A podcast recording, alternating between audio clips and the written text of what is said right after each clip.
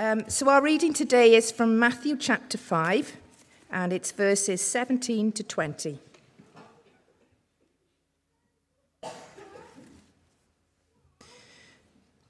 Do not think that I have come to abolish the law or the prophets.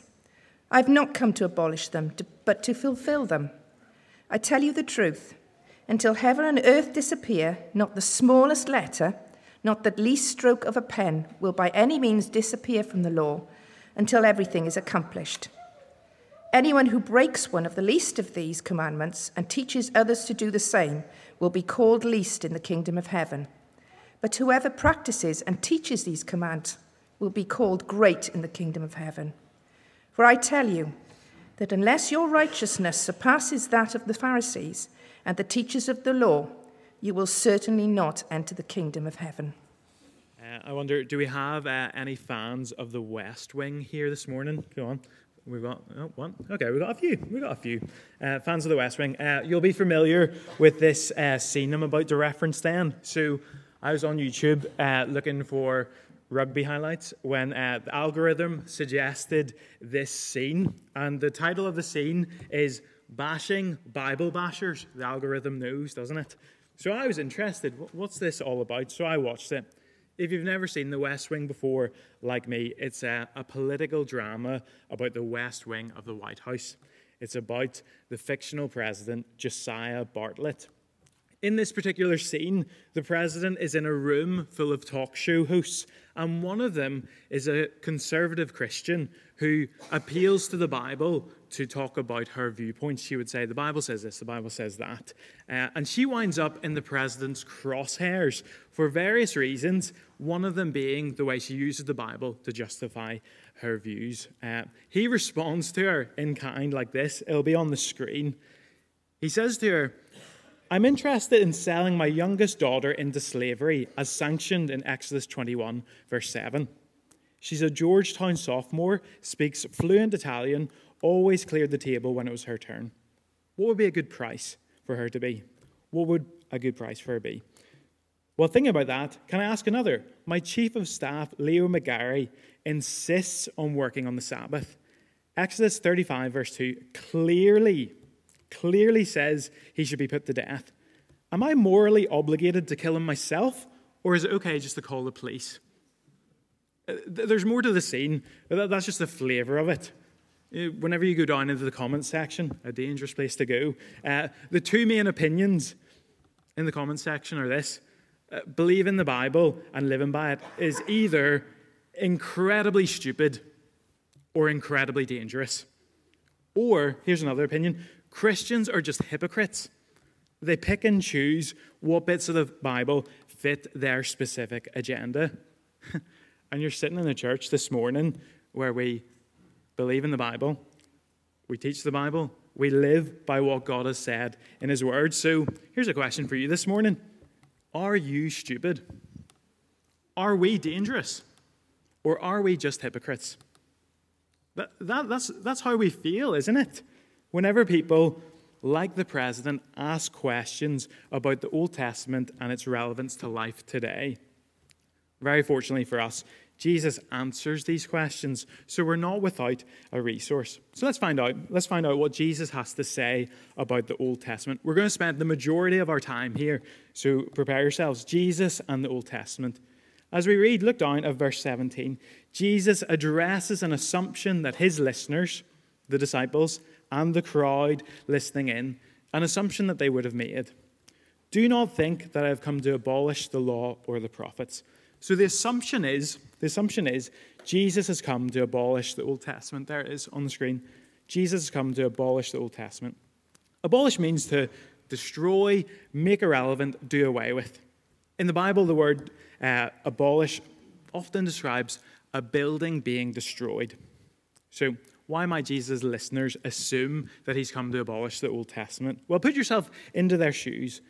They're Jews living to, listening to a Jewish man speak about how to live in the kingdom of heaven. And their immediate assumption would be live your life according to the law and the prophets. That's a way of saying live by the Old Testament, the first 39 books of the Bible. But Jesus doesn't start there. If you look at the Sermon on the Mount, he doesn't start there, and they would have been shocked. It's hard to illustrate this in modern terms, but imagine being at a wedding and the groom is doing his groom speech, and he's 10 minutes in and he hasn't mentioned the bride. You'd be like, okay, initially a bit bemused, he's forgotten about the bride, but your concern would grow the longer it goes on. Has he lost the plot? Has he completely forgotten about his wife? Jesus not mentioning it, they would have assumed, okay, Jesus has come to abolish this, to do away with it, because the Old Testament was so central to the life of the Jews. Verse 11, actually, if you look at verse 11 of chapter 5, would have also led to this assumption. It says, Blessed are you when people insult you, persecute you, and falsely say all kinds of evil against you because of me. Because of me. You know, if they had cotton buds in those days, they would have been clearing out their ears to make sure they'd heard him right. They were expected, persecute you because of the law and prophets, but because of me.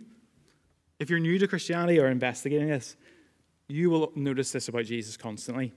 He never sets himself up as one of many ways to God or just a good teacher.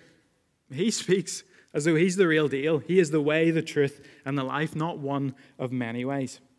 So the Jews listening, they would have thought, okay, he is speaking as though he has come to abolish the law and the prophets. And it is worth considering, just very brief, briefly, what it would mean if Jesus did come to abolish the law and the prophets.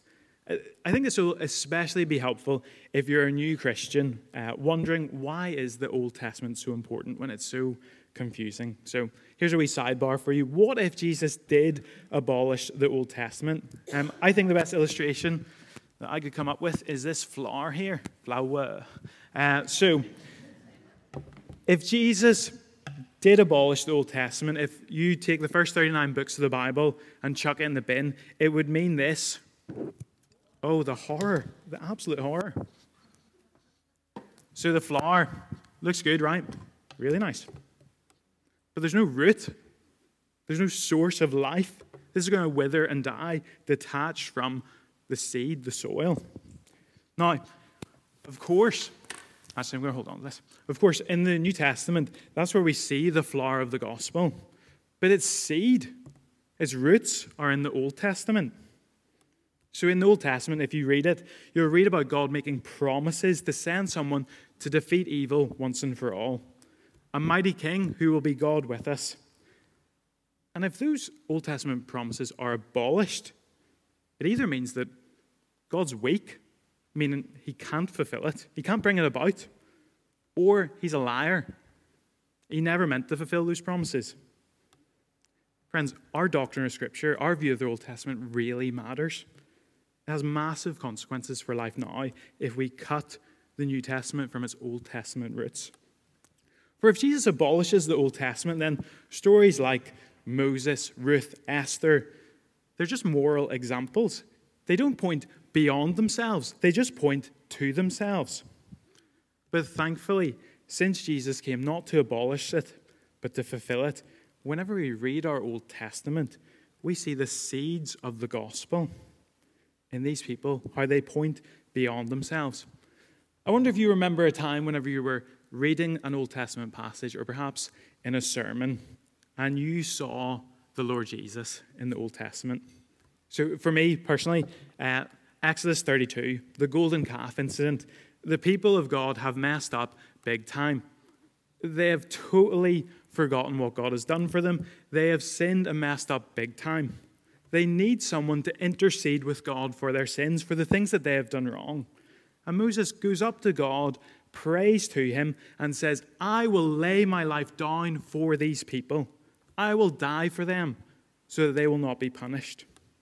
I remember reading that and thinking, good grief. Imagine being so committed to a stubborn, stupid, useless people that you were prepared to lay your life down for them. I thought, I am not like Moses. I, I'm just despairing looking at this. And it's hard, it's really hard to put into words, but I heard the Holy Spirit just whisper in my ear. A thought comes to mind. Dave, you, you don't have to imagine someone who would be willing to lay their life down for stupid, sinful, useless people. You don't have to imagine. And just in my heart, it just leapt for joy. For, for Moses wasn't some impossible moral standard for me to live up to. He pointed forward beyond himself to the Savior who loved me and laid his life down for me. Not just offered, he did it. Friends, if you are a Christian here, when you read the Old Testament, you will see the gospel in all its fullness so many times in your life. But perhaps if you're a new Christian here, let's say you've been a Christian two or three years, this is probably a bit more tricky for you. Firstly, don't worry. Uh, the Spirit that raised the Lord Jesus from the dead is in you. That's incredible. He is in you, He will help you. But also, thankfully, you've got plenty of resources. You have got Christians here who have been around a long time who can help you see the Lord Jesus in the Old Testament. And you've got great resources. So here's one that I love. This is um, God's Word for You. It's a series. This is Ruth for You, a book of the Old Testament. Uh, it explains the roots, the seeds of the gospel that's in the book of Ruth, and then it points you to the Lord Jesus. If you're a new Christian, let's say between zero and five years old in the faith, if you want this, uh, stick your paw up or give me the eyes, and I will give it to you. It'll be really good to give it to you. Someone give me the eyes or Paul. Okay. Summer wants it. Okay, Lord Jesus, we pray that Summer would be encouraged as she sees you in the book of Ruth, and we pray this in Jesus' name. Amen. So that's the end of the sidebar. Jesus sets the record very straight, doesn't he? He says it twice Do not think that I have come to abolish the law of the prophets. I have not come to abolish them. Jesus makes it very clear that being his disciple is found in, built upon the Old Testament. In other words, it takes a whole Bible to make a whole Christian. It takes a whole Bible to make a whole Christian. But let's think back to Mr. President, for we still have a problem, don't we? We can't say that the Old Testament is irrelevant, stupid, abolished, useless. What do we say then?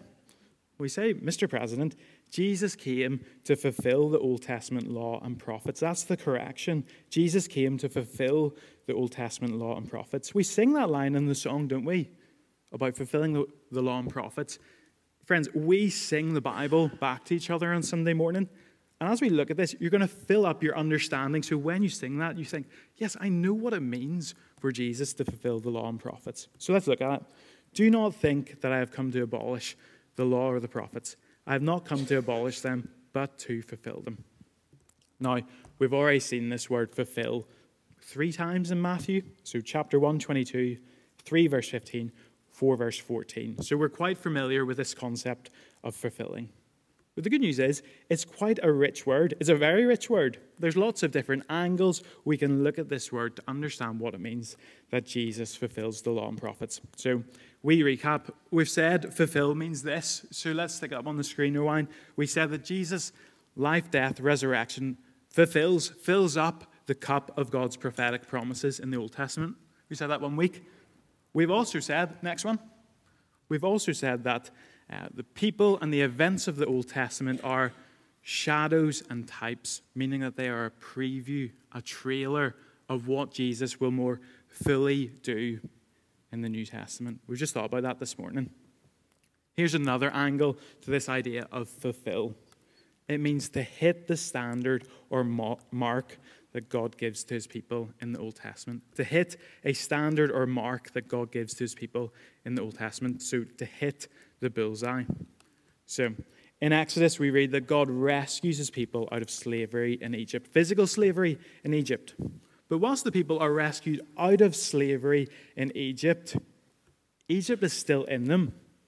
Their thinking, their worship, their everything, they still have Egypt inside them. They're physically free, but spiritually, they're still enslaved to Egypt's way of living and thinking. So God gives them laws and commands to show them how to live as free people. and there are 613 commandments in all. 613. That's a serious amount of commandments, right? Here we go.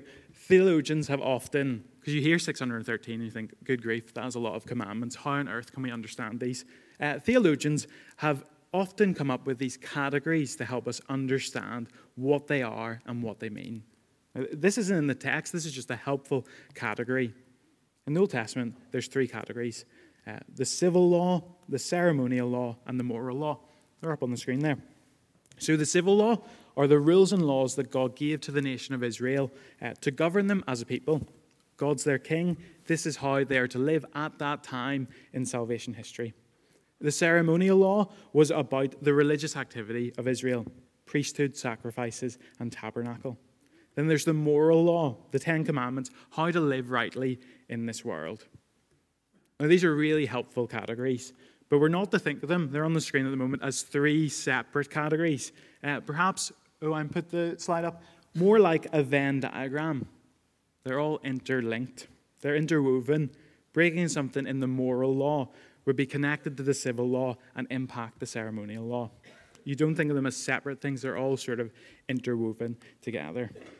But why did God give these 613 rules? You know, three or four books of the Old Testament, or the majority of them, are rules, which is crazy. Uh, Deuteronomy chapter 4, verses 6 to 8 will come up on the screen. I think this explains why there's so much laws in the Old Testament. So, God's people in the Old Testament lived in a time whenever people sacrificed their children to idols. They killed them and offered them to false gods. They lived in a time whenever women were abused and sold into slavery, whenever men took what they wanted and didn't ask permission. Similar things still happen today in our world, and God gives laws to say you're not to be like these people around you who just do whatever they want. You are to be distinct and to be different. And as they see these laws, as Deuteronomy says, as they see how just and fair and good life is in the nation of Israel, they will say, Your Lord is a good God. The nations will see you living salt and light, and they will notice that you worship and follow the true God. However, it's not, uh, it's not shocking to know that Israel failed to fulfill, live by, and obey these laws and commandments. Which meant the prophets were always calling the people to return to the Lord, to remember what He's like, remember His faithfulness, and remember His law. And that would happen for hundreds and hundreds of years. And then imagine you're in this crowd, you're one of the disciples, and this man, this carpenter, the Lord Jesus, says, I am here to fulfill every law, every command, and every prophetic word you find in the law and the prophets th- their minds would have been bamboozled. How? How is that possible? How is that possible? Uh, Paul puts it this way in Galatians 4, verse 4, which I think is helpful. But when the set time had fully come, God sent his son, born of a woman, born under the law. So Jesus came to fulfill the law and the prophets by living under it. You know, all 613 of those commands, he ticks every box. He hits the bullseye every single time of his life, every second of every minute, of every hour, of every day, of every week, of every month, of every year, of every decade. Perfect. Bullseye, bullseye, bullseye, every single moment of his life. Perfect. Friends, if you've woken up this morning, you have missed the bullseye at some point. I guarantee it. I have. Consider that the Lord Jesus, every single moment, living perfectly. Incredible, right? Why did he do this? Why did he subject himself to living in this broken and sinful world, living under this law? Galatians 4, 4 and 5 tell us, But when the set time had fully come, God sent his Son, born of a woman, born under the law, to redeem those under the law, that we might receive adoption to sonship. Incredible. He did it for you.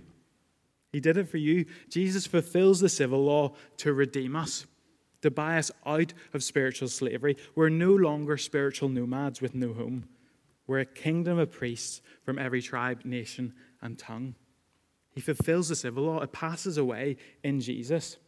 He fulfills the ceremonial law to redeem us. Every sacrifice, all the priesthood, the tabernacle all point forward to the Lord Jesus and his victory on the cross. He fulfills the moral law to redeem us, and he upholds it, and he calls us, his followers, to obey not just the letter of the law, but the heart of it. We'll see that in the coming weeks. Friends, as you read your Old Testament, we should experience joy. when we read these things, think, how on earth could anyone live these things out? Think of the Lord Jesus living perfectly. Whenever, like me, you get the confusing bits of the Old Testament, just say a prayer of thanks. Lord Jesus, thank you that you fulfilled this. I never could. So let's think back to Mr. President. What do we do whenever people ask us questions like this that make us feel stupid, dangerous, or hypocrites? Well, here's some things you might say to Mr. President. You say, Sir, a text without a context is a con. Let's talk about those verses in the context of the entire Bible. Let me give you that context, Mr. President. There's lots in the Bible that's really tricky to understand, but the overall message is clear. We do wrong things every single day. We are legally condemned before a perfect, holy, almighty God. But the Bible offers us a solution to that great problem. We are free because of the Lord Jesus. He came to offer us what we could not do and give us what we do not deserve adoption as sons and daughters, Mr. President, sir. So there we go. This is how the Lord Jesus relates to the law and prophets. He is the fulfillment of them. In light of that, if it's true that He has redeemed you, His people, from the penalty, the power of sin, how do we then relate to the Scriptures whenever we read them? Let's, let's now think, we'll be much more brief here about how we, as his followers, are to relate to the scriptures. So, this is the Christian and the scriptures. The Christian and the scriptures, looking at verses 18 to 20. You'll notice I'm broadening this out, not just to the Old Testament, but to the New Testament as well. For in the New Testament, we see the explanation and the application of Jesus being the fulfillment of the Old Testament. So let's walk through briefly verses 18 to 20 together and notice how you, a follower of Jesus in Cardiff in 2023, is to relate to God's word. First, notice with me the permanence of the scriptures to the Christian life. The permanent of, permanence of the scriptures to the Christian life.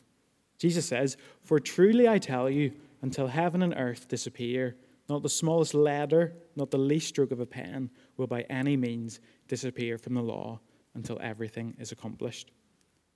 Jesus wants you to know that the Word of God is as permanent to life as the sky and the earth are. When will the Bible not be relevant to the Christian life? When hell freezes over, never in a million years, when pigs fly. That's a modernization of until heaven and earth disappear. Jesus says that every single tiny, seemingly irrelevant or unimportant line, the dot above the I, the apostrophe, cannot be disregarded or ignored, for they are all pieces of a divine puzzle of how God would redeem himself, a people for himself. And if this is true, Jesus says, therefore, anyone who sets aside one of the least of these commands and teaches others accordingly will be called least in the kingdom of heaven. Now, I absolutely love being here in Cardiff. One of the challenges for me personally is that my closest friends and family live in Scotland, England, and Northern Ireland. Whenever I think about those people in those places, my attitude is not, what's the minimum amount of time I can speak to them and still be considered a friend? What's the minimum amount of time I can go and spend with them and still be okay with my family? That's not my attitude. I want to spend time with them, doing things with them and for them. So, you know, it's dangerous, isn't it? The application here is we really want to spend more time in God's Word. That, that is the application here. Our attitude shouldn't be what's the minimum I can hear from God and get by? What's the minimum amount Jesus expects of me? How do I get around this command that I don't really fancy doing? If it is true that He's redeemed you, set you free, we should want to hear from him and obey him, not, not looking for ways to duck out from how he calls us to live. Second way we're to relate to the scriptures is we're to teach and practice the scriptures. Jesus says, But whoever practices and teaches these commands will be called great in the kingdom of heaven. So Jesus calls us, his followers, not to be hypocrites, to practice and teach the commands we find in the scriptures. unpopular in the world today, even in the church. We're to look at the Bible and says, here's what Jesus says. Let's now do it. Let's teach others to practice it. Now, of course, of course, as always, this is not doing these things to be accepted by God. But maybe this is a helpful way of explaining it. In computing, there's a concept called GIGO, which means garbage in, garbage out. So you put the wrong data, bad data into a computer, you get bad data, incorrect data out. I just switched how I said data. That's weird. Um, for the Christian, we also live by GIGO grace in, grace out, gospel in, gospel out. What we've received from the Lord Jesus, we pass on. What He's input into us, His grace, His love, His law, we send it out. We pass it along to others, along with His commands. I think this verse should be particularly encouraging to those who spend time with the next generation parents, grandparents, Sunday school, youth leaders, creche, whoever it may be. You are considered great in the kingdom of heaven when you teach them about Jesus and teach them to obey his commandments. That's really encouraging, isn't it? In the mundane, in the prayers at mealtime, in the bedtime stories, in creche, in Sunday school, whenever they don't listen to you at all, you're considered great when you persevere, when you keep going. That's a plug for Sunday school and creche, isn't it? Great are those people up there teaching our little ones. Friends, after the service, go and say to them, You are great in the kingdom of heaven. You are doing a great thing. You might feel like nothing's going in. It might feel like a waste of time, but it is of eternal value. How many people in this room have had the gospel, have had the Lord Jesus input to them from an early age, and you are here today because of them? They are great in the kingdom of heaven.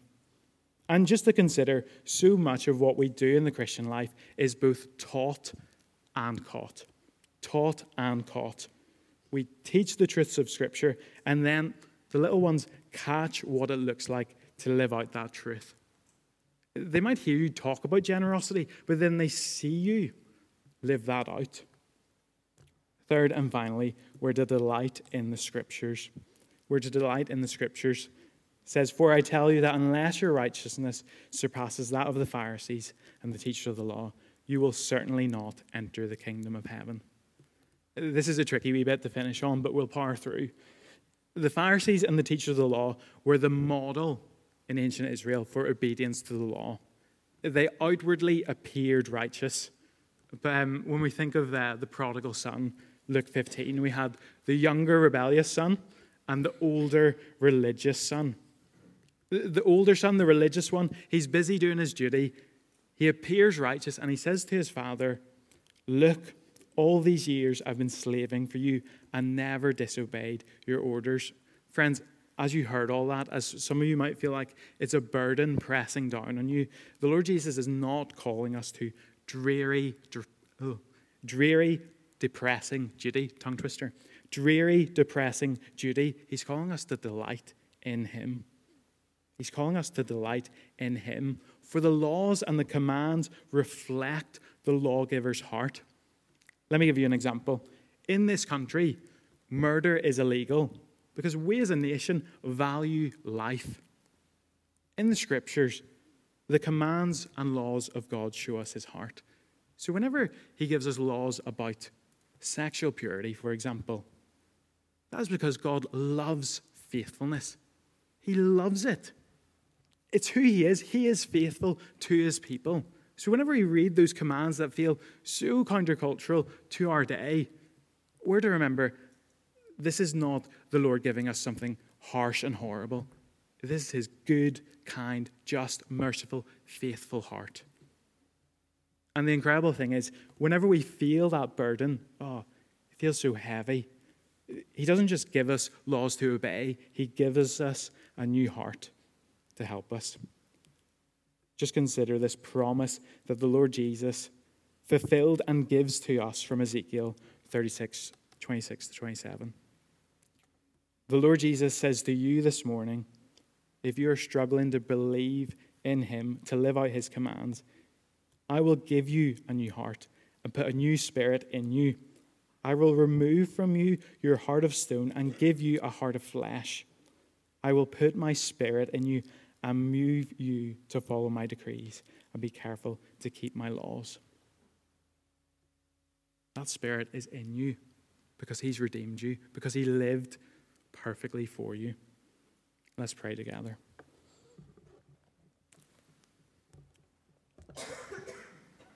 Lord Jesus, thank you that uh, you give us what we need. As we come to your word, we thank you that uh, you feed us, you prepare us for things this week, this month, 10 years down the line. Thank you, Lord Jesus, that you fulfilled the law and the prophets.